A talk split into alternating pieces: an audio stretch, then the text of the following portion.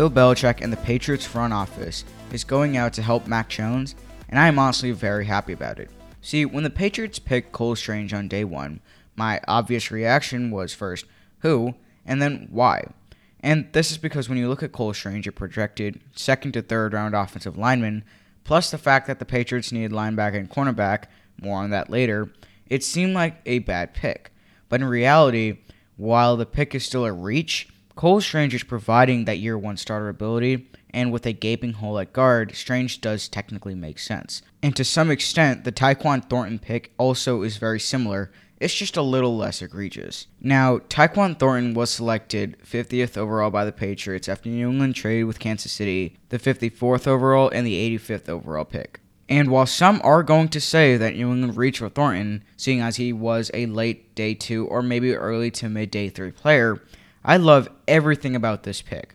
First, the number one thing that jumps out to me from Thornton is his speed. He is fast, like third fastest player in the combine kind of fast. He will beat you with his blazing speed, and he did so in college to the tune of 62 catches for 948 yards and 10 touchdowns in 2021 with the Baylor Bears. He averaged 15.7 yards per reception during his time with Baylor, and to me, Thornton seems like a receiver that I see playing more of a Z receiver role like Nelson Agholor, but potentially in a year or two, I could see him possibly replacing DeVante Parker as the X receiver, as that's where he was most seen in college. Now, this is also kind of unlikely when you look at his size, and I'll get to that in a second. But yeah, potentially, if DeVante Parker does leave in the next two years, then we might see Thornton replace him as the X receiver. He can catch the ball confidently away from his body, which is surprising when you consider he's a fast receiver and he only had three drops in 2021. He's got solid leaping skills and can catch on the boundary, and his linear footwork will help him create separation. And so the pick for Thornton really seems like the prototypical replacement for Nelson Agholor, which is good. Not to mention that Mac Jones barely threw deep last year during his rookie year, and so Thornton is going to be able to add that speed and deep threat ability to give Mac Jones a much more reliable option. And so, yeah, Thornton is a good pick. But then obviously we have to get into his downsides. Well, Thornton standing at 6'2 is not big. He only weighs 181 pounds, and he has one of the smaller set of hands in this class.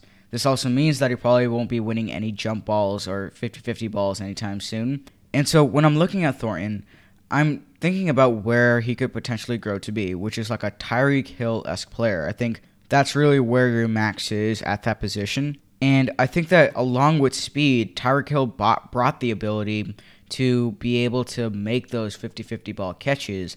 And that's something right now that Thornton is lacking. And I don't think that he is going to be able to get that ability. His release can easily be redirected and slowed. And his route running is also very basic and lacks the deception needed to fake out defenders. And going back to his frame, his weight is going to cause some injury concerns, as we've seen with other receivers at that same weight, and also his frame. I mean, just think about guys like John Ross, who, you know, he had he was a very fast receiver, but he also dealt with a lot of leg injuries, a lot of hamstring injuries, and so that's something that you also have to note when you're thinking about a player that is like Thornton. And so, okay, New England may have reached a little bit for this pick, but I really like Tyquan Thornton. He provides speed never seen before on the Patriots offense and also has a great ability to catch in stride. If New England wants a guy that can win down the field, then Mac Jones is going to have a ton of fun throwing to Thornton. One last thing before I end this episode is I'm wondering who New England could have potentially taken, you know, otherwise other than Thornton. And you know, some people are saying George Pickens or Alec Pierce, who are receivers on the board, and Right now, I disagree. With the addition of DeVante Parker, New England didn't need another big body X receiver. Now, I'm also hoping that these guys don't end up turning into the next DK Metcalf or AJ Brown, but still. Also, Skyy Moore was another option, and while he had insane stats at Western Michigan, most of his targets came inside of 20 yards, and he wasn't as fast as uh. I believe he had a 4 4 1 40, and with his 5'9, 195 pound frame, that's a lot slower than you'd think. And so, right now, here's the reality of the situation with this pick. Thornton is either going to be really good and become a star, or he's going to end up becoming a bust like John Ross. That's just simply the nature with these types of picks, with these types of really fast receivers. And so, yeah, again, this is a good pick, But it's really going to come down to how New England coaches him up and how they utilize him on the offense, and whether they can utilize him to his full potential. Either way, thank you guys so much for listening, and I'll catch you guys later on the next episode. Peace out.